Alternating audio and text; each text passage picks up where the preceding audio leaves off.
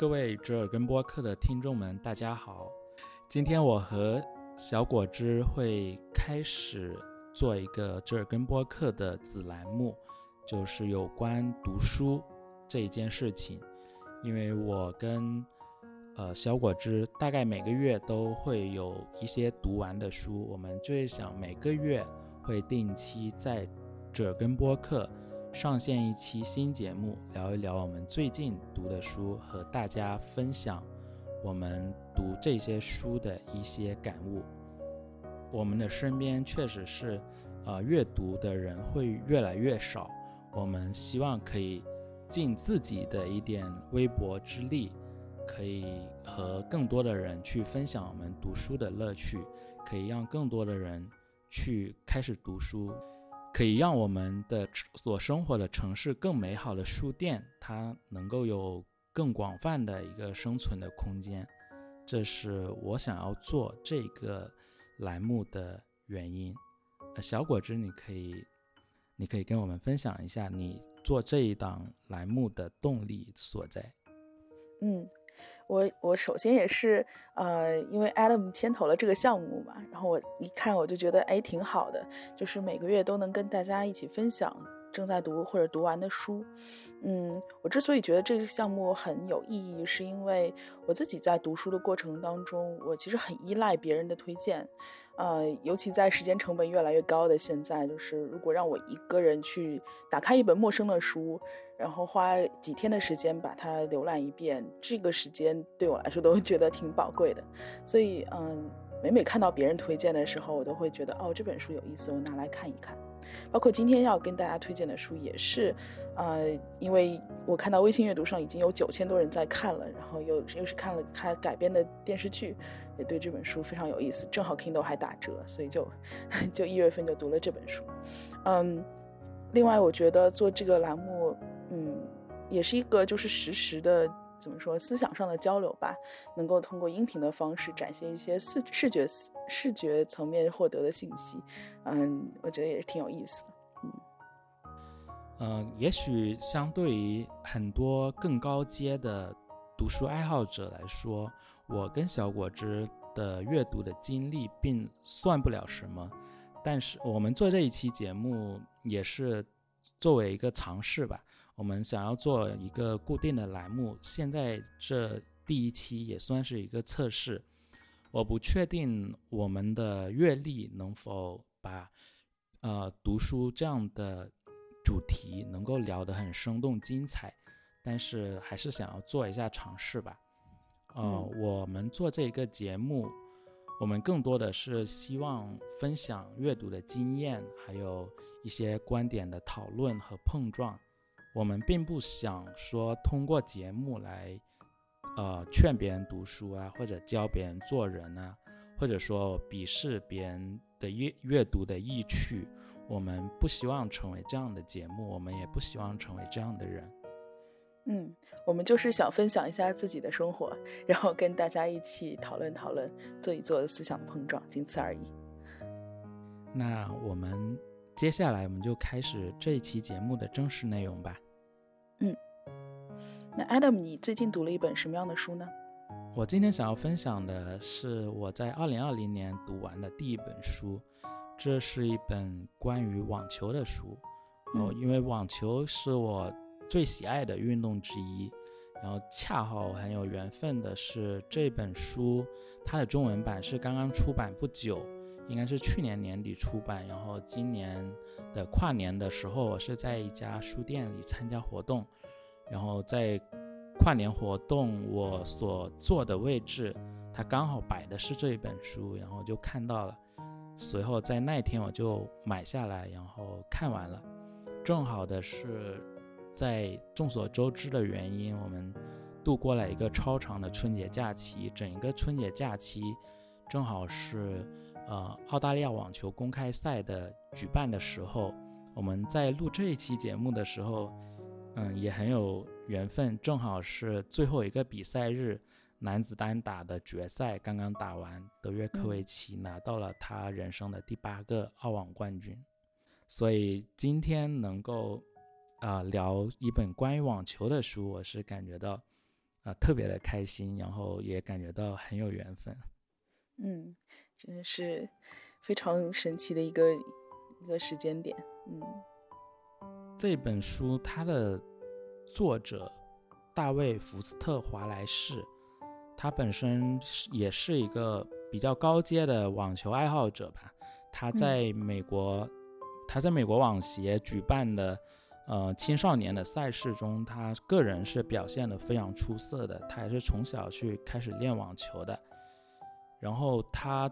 后面长大了之后，因为其他条件的限制，他没能够在职业网球的道路上前进。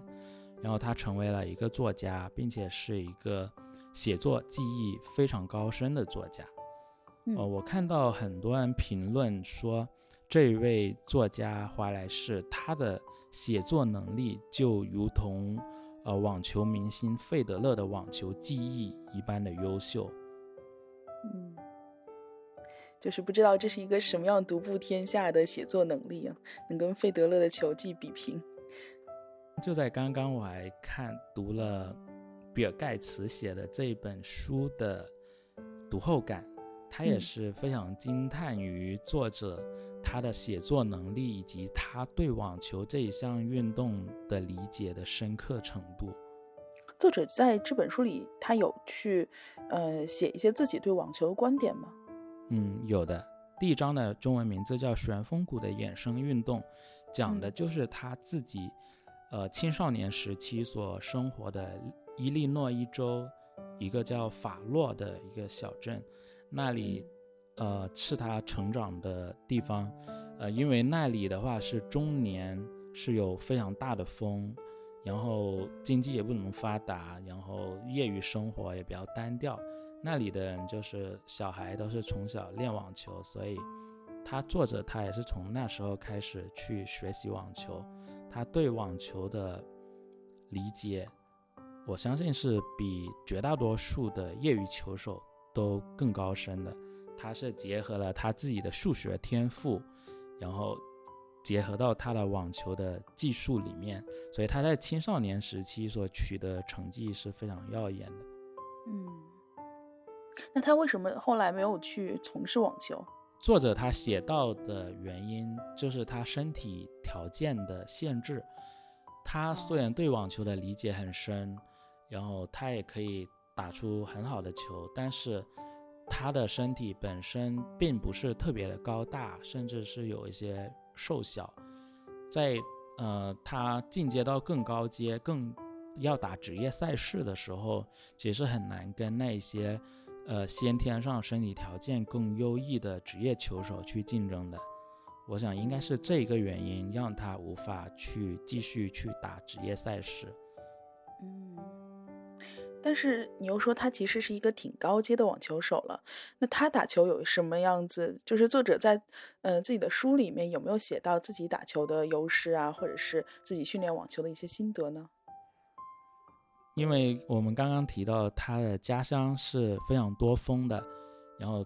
他青少年的比赛其实都是在他的家乡那边去打的，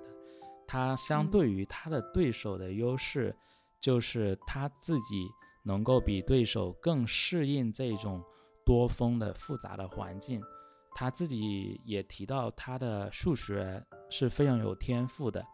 而网球是一项非常复杂的运动，因为，呃，对手一个球击打过来，它会包含有直线的线动量，还有角动量，再带上各种复杂的旋转，你要在一一瞬间去判断这一个球的落点和旋转。其实这过这个过程中是，呃，需要有很大的一个计算量的。它会在呃利用数学计算，结合当时比赛的时候的风力，去计算风对球的影响，然后他可以利用这些风来使自己的击球能够打出更强烈的旋转，让对手更难以招架。在对手还在慢慢的适用适应比赛的环境的时候。然后这一个作者华莱士，他就可以已经在利用这些风的环境来成为自己的优势，所以这也是他在青少年去比赛的时候，在他身体条件不占优势的时候，依然能够取得很好的成绩的最大的原因之一。哦，那看来这个作者很全才啊，他的写作能力又强，网球能力又强，然后而且有这么敏锐的计算能力，难怪这本书的名字叫《弦理论》了。他这个《弦理论》这本书会有很高的阅读门槛吗？还是说，就是一般的读者也可以去读懂，或者是通过它来了解网球呢？我觉得唯一的阅读门槛，可能就是读者需要懂得一点点的网球知识，就是你至少要知道网球基础的规则是什么，然后你知道，呃，最好的就是，呃，读者能够亲身的上场去打过网球。就可以很好的去读这本书，而且会沉迷于其其中。对你来说，让你沉迷于其中的原因是什么呢？首先是读的第一章，他写他小时候去练球的一些细节，这就让我想起了我上大学的时候跟我的网球教练练球的一些事情。因为作者他真的会。描写到一个球怎么去击打，打出怎样才能打出怎样的旋转，啊，才能打出怎样的落点。他对网球的那种理解，让我想起了，呃，我当时练球的时候，我是我也是，呃，非常沉迷于去研究这些东西。我会，呃，通过各种视频，还有阅读一些，呃，基础的知识。还有的就是每个月买的网球杂志，去阅读技术相关的章节，嗯，去不断的研究怎么我才能提升我的技术，怎么打出这种旋转，怎么打出这些落点的球。嗯，作者他他写的东西，可以看出他对这一项运动的理解的深刻程度，也可以让所有对。网球这一项运动，有一些了解的人产生共鸣。嗯，所以这种共鸣感会让你觉得特别特别，这本书特别让你沉迷啊。那对于就是，嗯，如果不是网球爱好者，比如我，你会怎么向我推荐这本书呢？呃，我自己对网球的理解跟作者他的观点。非常相似的一点就是，网球它或许是一项最孤独的运动。哦，而这种孤独感的话，可能是在其他的运动里很难产生的。在场上，你所能注视到的人就是你的对手，没有任何人可以帮你，其他周边的人只是观众，只是注视着你，给给你压力的人，所以。那种在场上比赛的那种感觉，会让我觉得我真的很孤独。有时候在落后的时候，会感觉到很无助。嗯，而这种孤独的情绪，也从网球被发明的十四世纪开始，会被用于各种文学的表达上。呃，比如说在十四世纪的时候，就有人把。网球作为对命运的隐喻，呃，有人就写过一段话，他是写到：我们只不过是被命运玩弄的网球，被击打和束缚，以此以此来取悦它。嗯，这种就是这种隐喻，其实它是有某一种哲学上的道理的。呃，网球还有出现过在莎士比亚的诗中，就是莎士比亚的那首叫做《泰尔亲王佩里佩利克里斯》这首诗，把网球跟海洋联系在一起。这段诗是这样写的：这人是空旷的网球场中，任由天风和海水摆弄的网球。恳求你们怜悯他吧，把某一个可怜的人，呃，比喻为被风和海水恣意玩弄的网球，用来比喻这一个可怜的人，就是他的孤独和无助。嗯，所以，嗯，我觉得网球，它或许是一项适合作家和哲学家的运动。哎，你这么一说，我反而对这个运动本身都产生了一些兴趣啊。就是因为你刚刚在提到它是最孤独的运动的时候，我还有点不太理解。我在我想到我想象的孤独应该是那种一个人的运动，比如壁球啊什么的，或者是像呃像桌球这种，可能也比较孤独，因为你是一个人操纵的嘛。但是嗯，但是你后来提提到了，其实人在网球面前有两种隐喻，一种是就是呃人是被嗯。命命运玩弄的网球一样，它是被击打、被束缚，然后来取悦命运。然后同时，你又说到，就是像莎士比亚的这首诗里面，人就像网球一样，在海水和风中沉浮，就让我感到了，就是，呃，而且网球应该是球速很快的一项运动吧，就是好像你在被击打和呃和就是漂泊的过程当中是没有办法思考的，也没有办法去。抗击这股力量的啊，你的一切都被数学和力量决定。然后，嗯，在在这其中，不管是网球场上的选手也好，还是这个球也好，都好像沉浸在了一个嗯一个一个孤独的场里面。嗯，不知道这是不是网球的孤独本身和选手的无助本身之间的一场较量？因为网球场它非常大，一片呃。正常规格的网球场，它的长是二十四米，宽是八米，它是有一定，呃，相对比较大的一个空间的，嗯，然后这个这么大的球场上只有我跟我的对手两个人，呃，周边是没有人的，那么在在这么空旷的场地里，我只有我一个人能够帮到我自己去对抗我的对手。呃，在和对手的交手里，那只有胜和负，这么一说没有平手，网球是没有平手的，嗯，而我的对手跟我是相隔着二十四米的距离，这么远去对抗，呃，我跟我的对手是有距离感的，我我不会看得清他的表情，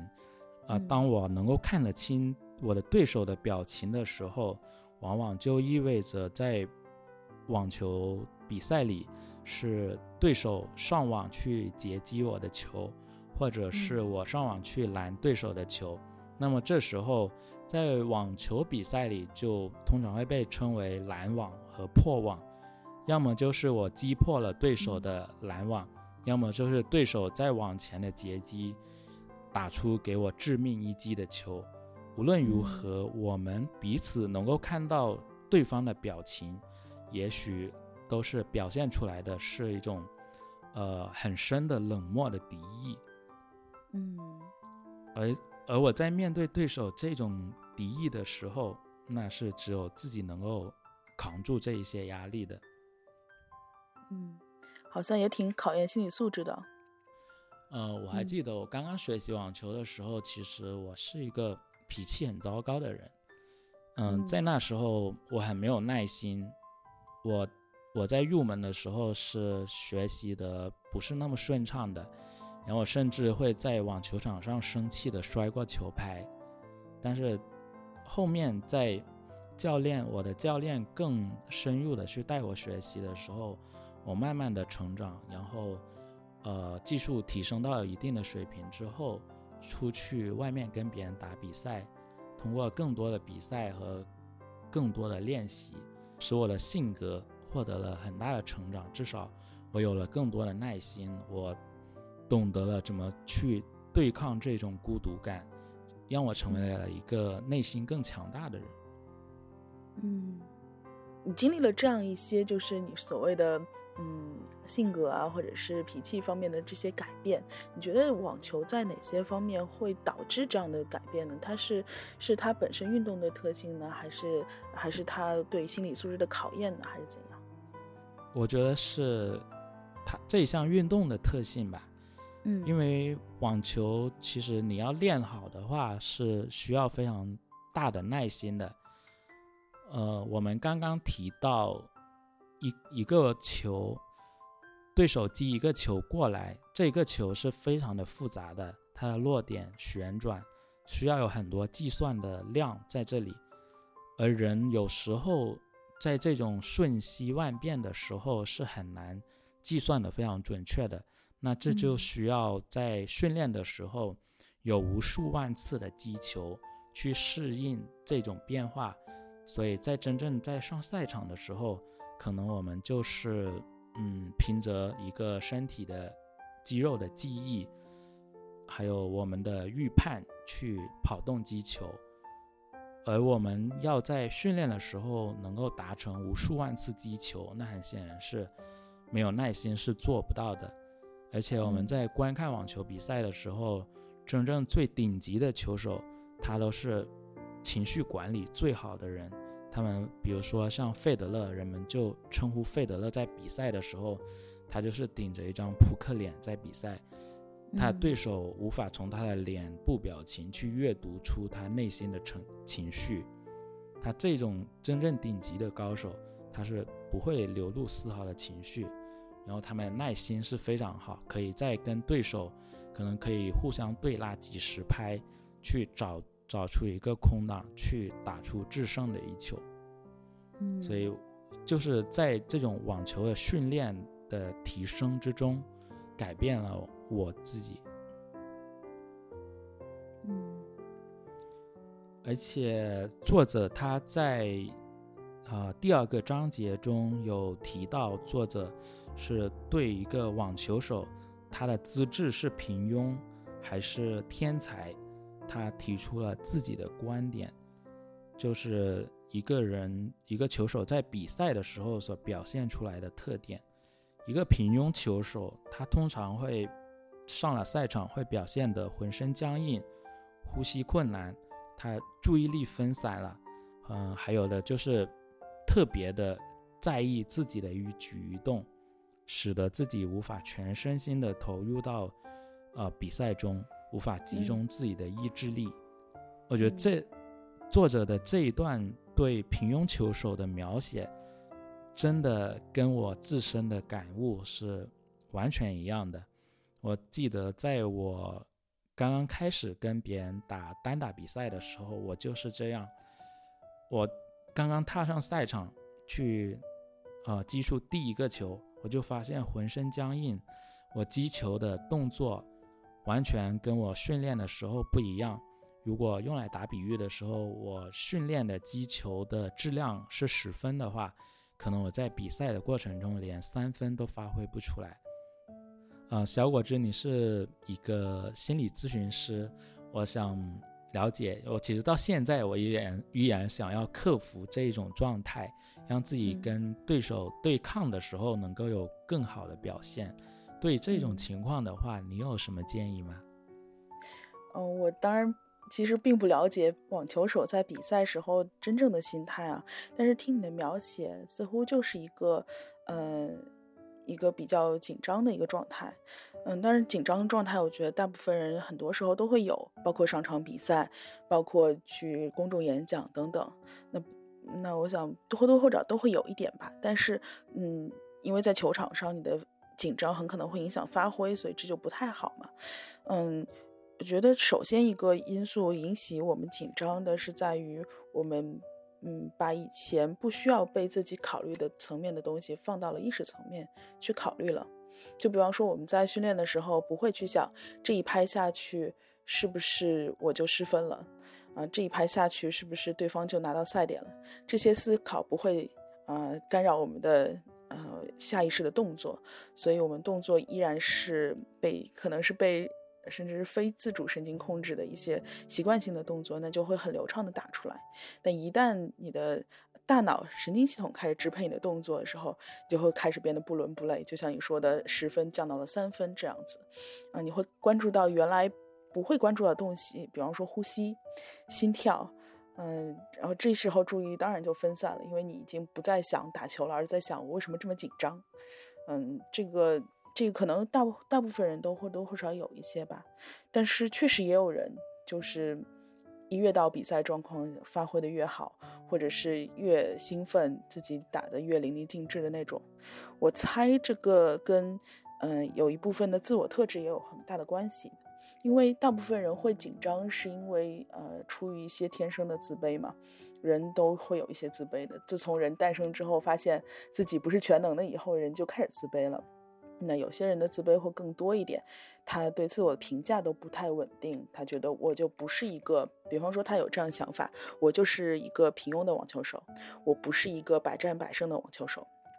这想法我相信很正常，大部分人都会有。当他有这个想法之后呢，他的自卑的心理就会出现了。但人呢，又是一个不愿意让自己自己自卑的动物，他会用自恋去伪装一下自己的自卑，就会给自己设置障碍。紧张就是人设置的一个非常好的障碍，因为它它非常原始，它带有了先天的生理反应，就看上去就像自己失控了一样。嗯，我因为紧张啊。或者是我因为没有睡好啊，或者我们因为其他各种原因啊，我发挥失常了。当这种障障碍设置好了之后，嗯，我的比赛状态不好，就可以归结于紧张，归结于我的状态不好。那我最后失利，不是因为我一无是处，不是因为我太过平庸，而是因为我紧张。所以人其实虽然不是下意识，呃，不是有意的去，嗯，打不好比赛，但是你其实潜意识当中会有设置这样一些自我的障碍。让让你不会发挥到最好水平，嗯，让你可以有东西去怪，除了自己水平不行以外，可以有东西去怪。但是可能真正就是自我特别强大的人，或者是嗯坚信自己能够打赢的人，或者是对自己水平有非常稳定评估的人，他们这部分的嗯怎么说自卑感或者是自我设障的潜意识就会小一点，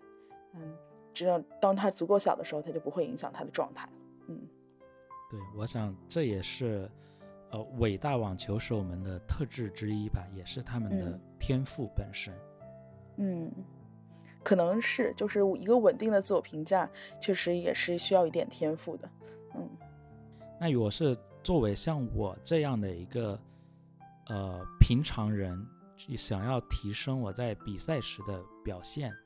那你说我可以通过什么样的心理上的修炼？去提升我在比赛的时候，就是尽可能的减少这种紧张的状态吗。嗯，比如说，呃，我会平时去冥想，会不会可以提升我这方面的表现呢？冥想当然是一个非常好的方法，因为冥想它其实本质是为了让你找到一个放松的状态。一旦你熟悉这种状态之后，当你紧张起来的时候，你就可以找到那些放松的时刻、放松的感觉。你会下意识或者是有意识的去把自己进入到那种状态里。就像很多紧张症的患者，他来到呃，他去看心理医生的时候，医生会让他先握紧拳头，捏到紧的不能再紧了，然后一下子松开，让他第一次体会到放松是什么感觉。就他知道放松是什么感觉之后，他以后才可以去回到这个。这个感觉里面，那冥想可能也是这样的一个作用，就是让你快速的回到放松的状态里。嗯，这也是用到我们生物生物或者生理的一些调节方式，因为交感神经与副交感神经是互相拮抗的。当你副交感神经活跃的时候，就是你放松的时候，你就不可能紧张，就像你深呼吸的时候，你不可能紧张一样。嗯，所以这就是通过这种拮抗的原理，让自己放松下来。当然，还有就是真正的心态上的调节，就是嗯，比方说。你跟谁打比赛，你会真的不紧张？假设你跟我打比赛，我相信一定不会紧张，因为我连拍怎么握都不知道。那那这种其实也是一种心理暗示。当你的对手，嗯，如果就是能力很强的时候，你不妨想象想象他，比方说他下一秒甚至因为太骄傲都不会挥拍，或者是他绝对不会让一个什么什么样的选手赢过他，所以他怎么怎么样的心态，就是。会有这样子的一些 一些心理暗示，可能看上去很傻，但是可以快速调节在赛场上的心态吧。嗯，对，这也是一个小技巧。嗯，呃，最后的话，我想要呃推荐的一个章节，呃，这整本书它其实是作者所撰写的五篇关于网球的一个小集子，然后集合而成的。它的最后一篇写的就是费德勒。呃，中文中文版它的这个这一篇的名字叫《一人一神的费德勒》，从这个名字就可以看得出，这一篇文章其实它就是对费德勒的一个赞誉的文章了。呃，我读下来整篇，它确实就是在称赞费德勒，他如何能够成为史上最佳球手。呃，在这一篇文章里，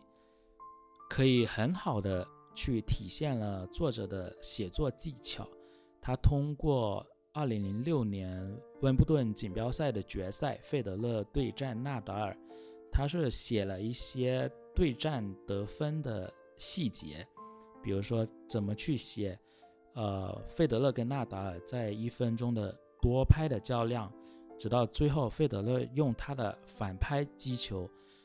打出了一个疯狂的上旋过网的落地球，然后这这一个过网落地的小斜线的球，让纳达尔再也无法去摸到球去，然后就从而让费德勒赢得这一分。他通过呃非常多的细节的描写，就展现出了费德勒他的技术的特点。以及费德勒他，呃，在比赛过程中的战术的安排啊，以及在球场上的移动的位置所构成的几何图形，就我在读到这个章节的时候，就仿佛我是站在温布顿的中心球场，在现场去看这一场球一样。作者他的文字真的有这样的一种魔力，能够把费德勒他的高超的技艺。去展现在我的面前，我想这是，即便是通过了翻译，也能够展现出呃作者他原文所写的那种细腻的文笔，所以我推荐所有的费德勒的球迷一定要读这一本书，即便你不看其他的四篇，你单单看费德勒所写的这一篇，也值回了你买这本书的成本了。嗯。呃，听上去好像《弦理论》这本书是一个非常包罗万象的关于网球、网球大师、网球运动以及网球心态的一个书。然后它是不是也可以，呃，向大家揭秘，比方说为什么网球界啊这个巨星永远不倒的这样的现象啊，或者是鼓励大家从事网球这项运动啊，这等等这些。如果让你用一句话来评价这一本书的话，你会怎么说？我觉得是每一个热爱网球的人都应该去读的一本书。嗯，好的，那我们也在二零二零年新年推荐给大家。等我们什么时候可以在街上自由呼吸的时候，希望大家都可以用运动把自己武装起来。是的，我也希望就是我们的听众里有喜欢网球的人，可以来跟我交流。去，大家是怎么去练球的？甚至如果我们在同一个城市的话，我们可以约球去一起打球。嗯，好的，你来分享一下你带给我们的书吧。其实我这本书也比较应景啊。今天虽然是澳网总决赛，但是我这本书的嗯，应和了现在这个正在爆发的瘟疫，嗯，而且我们国家的这个肺炎疫情还远远没有结束。这本书呢，也是最近也会非常火的一本书。我看到就是刚刚说的微信阅读上有九千多个人在同时阅读这本书。嗯，名字叫《血疫》，讲的是埃博拉病毒的呃产生、发展、传播、研究的一些历史。其中，因为作者他本身其实是一个呃一个新闻人士嘛，嗯，作者是理查德·普雷斯顿。他呢，嗯，比较擅长用这种非虚构的手法去写一些科学题材，所以这并不是一个科幻的书，但是写的就非常的科幻，他写的就像一个科幻小说或者是科幻剧本一样，所以他也被拍成了一个迷你剧，嗯，同名的迷你剧，然后呃也已经公映。我我看最近也有很多人在看这部剧，当然书和那个电视剧的侧重点还是会略有不同，这本书更出。更侧重在就是讲埃博拉这个病毒的可怕和防疫这件事情上，呃，所以这本书也是获得了防疫斗士奖，而且这本书当时出版的时候就很火，它是连续六十一周的这个《纽约时报》推荐的榜单上面有名。嗯，电视剧呢会更多的侧重在就是美国，呃，当年八九年的时候遭遇了一起虚惊一场，但是是敲响警钟的。呃，在猴子之间的埃博拉疫情传播，嗯，也而且也是因为这一株从猴子到人不能在人体内传播的菌株，呃病毒株，让人们对埃博拉这个病毒更加害怕，因为只有这株菌株是可以在空气中传播的，而其他的致人死的埃博拉菌株，比如说像呃扎伊尔菌株啊这些，它苏丹菌株都是只能通过血液和体液传播。嗯，这本书我自己读下来，跟大家说一下我的感受。我第一个感受就是这本书的前前几章可能是太过。令人产生不适，对，它也比较血腥。因为本身这个名字也非常应景啊，就是血血疫。嗯，埃博拉确实就是这样一个让人特别嗯恐慌，它值得让人百分之一百的恐慌的一个病毒。首先，它起病非常的呃烈性，它在潜伏期当中可能没有什么事情，但是在七天左右的时候，你就会开始感到头痛。然后，呃，过段时间，你的皮肤上就会开始产生，呃，皮疹，嗯，然后皮下会有一些，呃，淤的红斑，那其实已经是病毒从你的血细胞当中，呃，不断的分裂、复制，然后胀破了你的血细胞，然后让这个，呃，让让你的细胞破裂。然后它在血管当中又会让血管凝结，然后一个个小的血管凝块就会覆盖附在皮肤底下，变成了这样的瘀斑。再往后就是发病就非常的快，可能从头痛、背痛到全身疼痛都会非常短的时间。而且这种疼痛就是，嗯，按照书中所写的，它是无法让人忍受的那种痛。就你可以想象这个患者他的。舌头的皮都会被剥离下来，在随着他的呕吐的时候，嗯，他呕吐，而且不仅是吐血，他是吐的是自己其实是内脏的组组织，所有内脏组织都被液化了，会有黑色的内脏组织，对，然后到最后就是人只要是，呃，身上有一个孔，再小的孔都会往外冒血。人那时已经没有凝血因子了，因为所有的凝血因子都变成了微小的血块，整个人所有脏器都在中风，啊，然后当时你可能也已经没有痛觉了，因为大脑也全被破坏，然后人还会有人格崩解等等神经性的体验。有人说埃博拉。病毒可能就是魔鬼的化身，我觉得这句话说的一点都没有错，因为太正确了。是因为呃，我之前看了一另外一部美剧叫《驱魔人》，这部美剧呢，它当然是讲一些超现实的，就是讲呃魔鬼附体啊这些事情。但是这部美剧已经很血很血腥了，它会讲到人被魔鬼附体之后怎么样去杀人呐，然后怎么样自己。嗯，被这个宿主变得没有神智，没有没有意识，然后呃开始全身腐烂啊等等这些事情。但这些事情完完全全就是埃博拉病毒感染之后的人的症状。嗯，而且埃博拉病毒还恐怖在，就是它它兼具了好多种病毒特性。它既像呃艾滋病毒呃 HIV 一样，它会攻击免疫系统，让免疫系统不认识它。呃，或者让免疫系统崩溃，又像肺炎病毒一样，它会呃让你感有重感冒的感觉，嗯，另外它也像就是呃呃就是什么出血热这种一样，会让你七窍生烟，然后呃总之，嗯，你可以想象这是这是一个呃就是你但凡可以想象的人的最惨的死法，就是埃博拉病毒或者是这种丝状病毒会带给人的一个体验。当然，这只是书的第一章。嗯，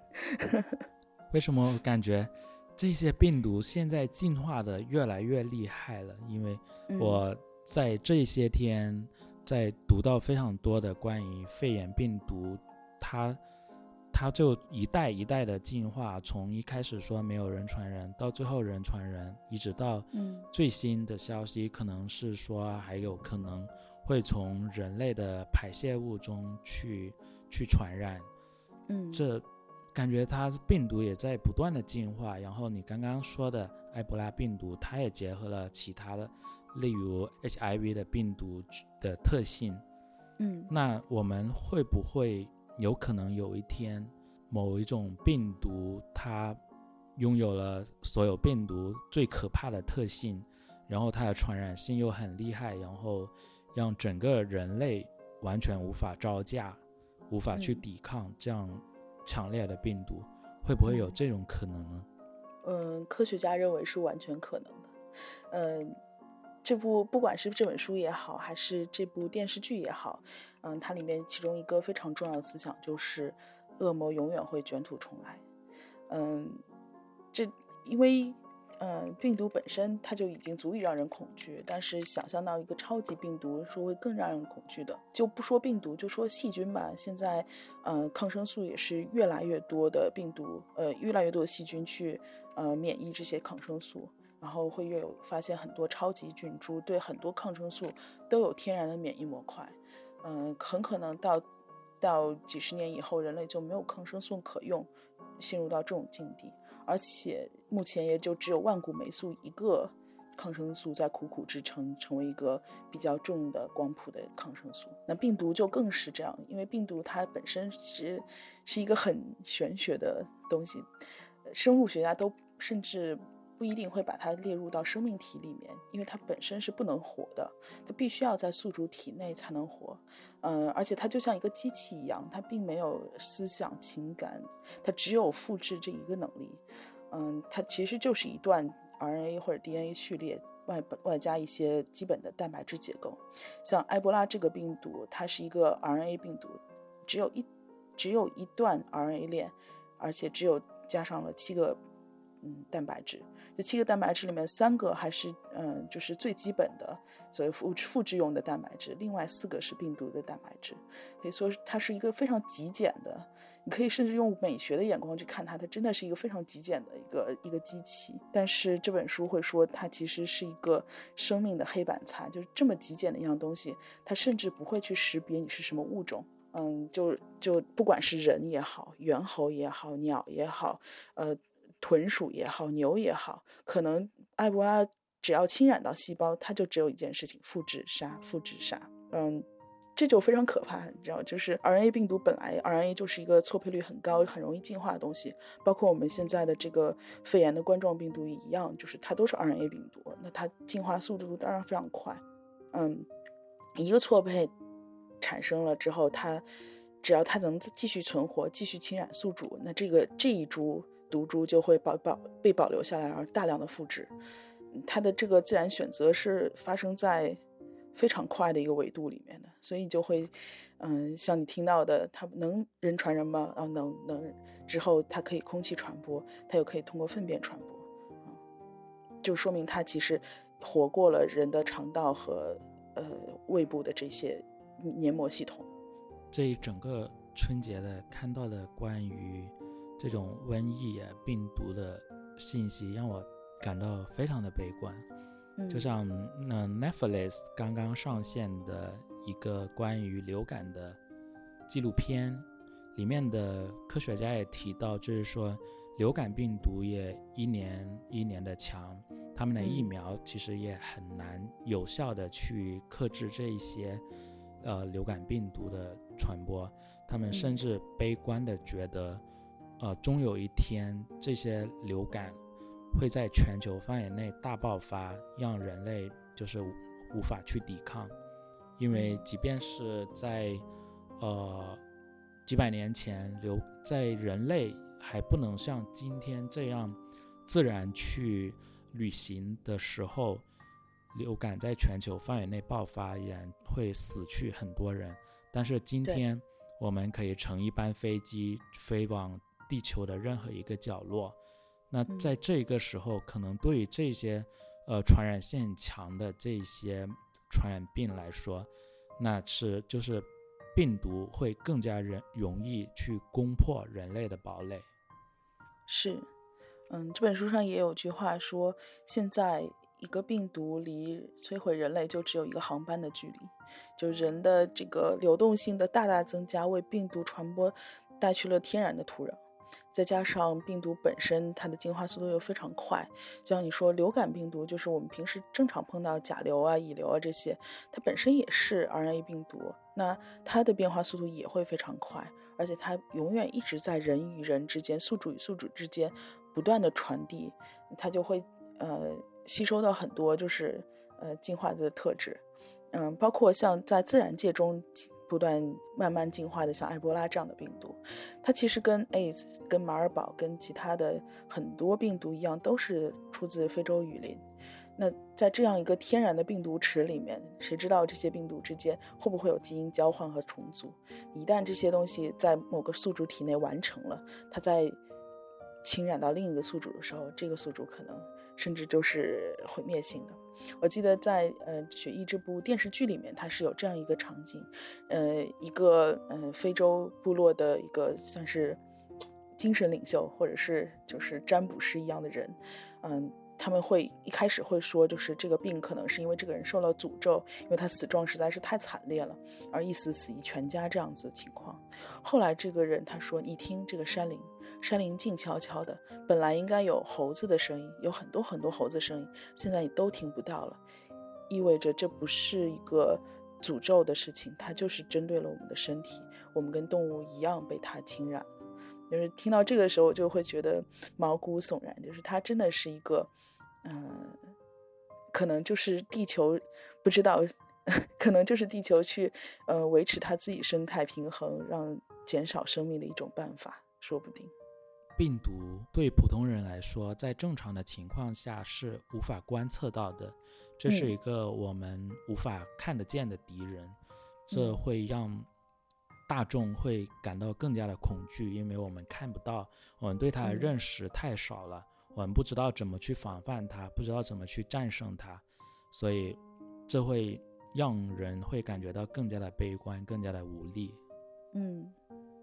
对，像呃埃博拉。病毒，人们会说，好在它太过烈性，一感染宿主之后，宿主死亡率太高，所以这个病毒慢慢可能就会因为死亡率、宿主死亡而跟着消灭。但万一埃博拉病毒会像这次肺炎，呃，新型冠状病毒一样，嗯，有这么高的传染率，而且可以在空气当中传播，如果它又有了艾滋病毒一样可以潜伏几十年的这种这种特质，嗯。那是那真的有可能，世界上就没有人类这样的生物了。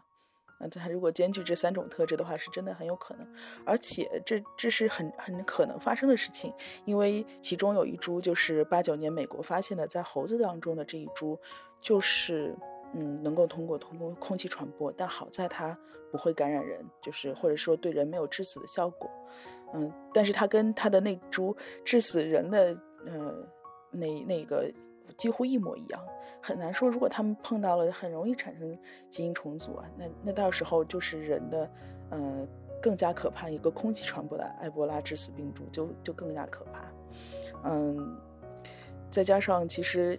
就反观，如果我们说艾滋病这个这个病毒，它从一开始被发现，然后到开始传染，其实到现在已经死了一千多万人了吧？呃，可能再过几年，这个死亡人数都会超过二战。嗯，它虽然不是一个及时致死的病毒，但是它的，嗯，它的潜伏期长，它的感染受众多，然后感染之后突然爆发的致死率又非常高，这这种这种病毒可能也是人类在短时间内都无解的一些事情。哎，我觉得你今天推荐的这本书好可怕。嗯，但是啊，就是我这这个要为这本书证明一下了，就是它可怕仅仅在第一章。嗯，到后面几章的话，其实还是在讲人类，其实为了为了让自己能够这个种群能够活下去，为了能够更了解自己面对的这些敌人，啊，人类真的做了非常多太有勇气的挑战了。嗯，不管是当时条件差的时候，医护人员的救护，还是到后来就是研究人员去翻山越岭，去走遍各种山洞。去探索这个病毒的源头，还是人类现在呃，其实我们在生物实验室，在尤其是高等级生物实验室里面在做的种种努力，还有就是，嗯，呃，人类其实也永远都没有停止过，就是疫苗和药物的靶向研发，就是所有的这些努力，正是有这么多人明知道这些病毒现在无解，明知道它的死亡非常的惨，但是还。嗯，还在他们旁边跳舞，还在他们旁边，就是不断的研究他们，就是，嗯，这给了其实给了读者很大的希望，或者说也给了读者很多的力量。你会知道，嗯，当我们不知道一件事情的时候，我们会被自己的恐惧吓死。但是当我们知道，比方说，我们已经知道埃博拉病毒它是一个只有七个蛋白质，那其中现在四个蛋白质都有人在研究，就有有人在研究根据它的呃特质在研究靶向药，包括这一次呃美国报道的这个病这个论文里面提到，就是嗯吉吉利德公司发明的一种新药可以。有效的缓解这个肺炎疫情的症状，让病让患者直接好起来。虽然只有一个一个个案，甚至都没有对照组，但是它本身这个药本身就是为埃博拉病毒研制的。正因为它们都是 RNA 病毒，都有这个 RNA 聚合酶，所以啊，这个药好像变成了一个广谱的对 RNA 病毒都有效的药。嗯。也不是说人类就在这场战争中一点胜算都没有，也许我们的科研速度是可以超过病毒的进化速度，也未必呢。无论如何，我们人类总是还有一批人是从来不缺乏勇气去对抗这一种我们看不见的敌人的，就像现在正在我们中国大地上肆虐的新型冠状病毒。我们从这些天的报道里，我们也可以看到，我们在前线的医护人员，他们是真正的具备着巨大的勇气的那一批人，这是我非常敬佩。我觉得我可能是缺乏他们这样的勇气的特质的，但是我比较幸运的是，我还拥有他们在为我们人类去奋战。是。嗯，就像之前我在就是一席上看到，呃，石教授团队他们在，嗯，就找 SARS 病毒的天然宿主的时候，经历了从零三年一直到一四年的这么多年的艰苦卓绝的努力，嗯，那些那些探险条件实在是太差了，而且他们还要冒着自己被病毒感染的各种风险，嗯，而且再加上 SARS 疫情结束了之后，其实国家能拨的经费也非常少。呃，甚至包括在《血疫》这本书里面也提到的，有有一些病毒的研究的专家，他们执着于去找这些天然宿主，都甚至不被人理解，觉得他们是呃疑病症，嗯，觉得他们是发疯了，嗯，好像一直在。那个散布恐慌的情绪，但是正是这些人的努力，让我们现在知道有些病毒为什么会在天然当中不断的进化。我让人知道我们要对哪些自然环境保持敬畏之心，然后也让人知道，就是呃，我们还有什么样的呃。就是，比方说，自然界存在有哪些这样的病毒池，那么它们之间可能会交叉产生哪些新的病毒，这就为我们之后去面对其他疫情爆发有了一些新的。嗯，新的想法。如果不是石教授团队他们在云南找到了一个，呃，就是 SARS 的基因库，那我们今天就不会很快的说，哦，这个新型冠状病毒和云南的呃中华果蝠身上的一株病毒有百分之九十六的基因相似性。这个之前那个基因就是之前的工作做出来的。那我想，如果当时 SARS 的经费再多一点，说不定我们可以研究出，呃，就是冠冠状病毒广谱的一些，嗯，一些。怎么说抗病毒制剂，可能这一次的肺炎疫情也不会这么严重，所以真的是，哎，科研这条路真的是少有人走的路。但是作为我们普通人，嗯，不光是尊敬吧，我觉得还是要更多的去理解他们的工作。嗯，而且我们作为普通人的话，我觉得这次的瘟疫就是让我感觉到真的需要一些敬畏之心。嗯。虽然我们人类已经是进化到了这颗星球上的生命链的顶端，但是我们不知道还有哪一些我们未知的领域可以让我们致命的，所以我们都保持有敬畏之心吧。同时的话，我们也可以去像通过今天小果汁推荐的这些书籍去了解这些病毒。让，即便我们不是科研人员，我们可以对他们有一些认识。我们可以在面对这一些呃瘟疫传播的时候，我们可以克制住我们的恐惧之心。我们可以尽可能的去帮助到我们身边需要帮助的人。嗯，对。就是可能，而且人类会有一种心态，就是好了伤疤忘了疼。希望这一次，当我们呼吸自由呼吸的权利都被病毒剥夺的时候，我们可以记得久一点啊，后把这件事情真正的，嗯，怎么说呢？不管是敬畏自然也好，尊重科研也好，防患意识也好，啊，这些都能够从我做起，做起做得更好一点。嗯，嗯，好的，那我们这一期节目就到这里，在节目的最后，呃，我们也借这一期节目，感谢所有奋战在一线的，去对抗。现在正在爆发的新型冠状病毒的所有的医护人员们，要感谢他们，呃，为我们做出的付出。嗯，确实。然后也提醒所有听众们都要保护自己。然后，呃，如果对 网球感兴趣的听众，也要嗯可以来联系我们，可以跟 Adam 约球。嗯，是的，我们这尔根播客关于读书的这一个子栏目。我们打算是要一直做下去。我们也希望所有喜欢读书、喜欢阅读的朋友们，通过电子邮件、来信跟我们交流。嗯，好的，那我们这期节目就到这里，谢谢大家。嗯，下期见。嗯，拜拜，拜拜。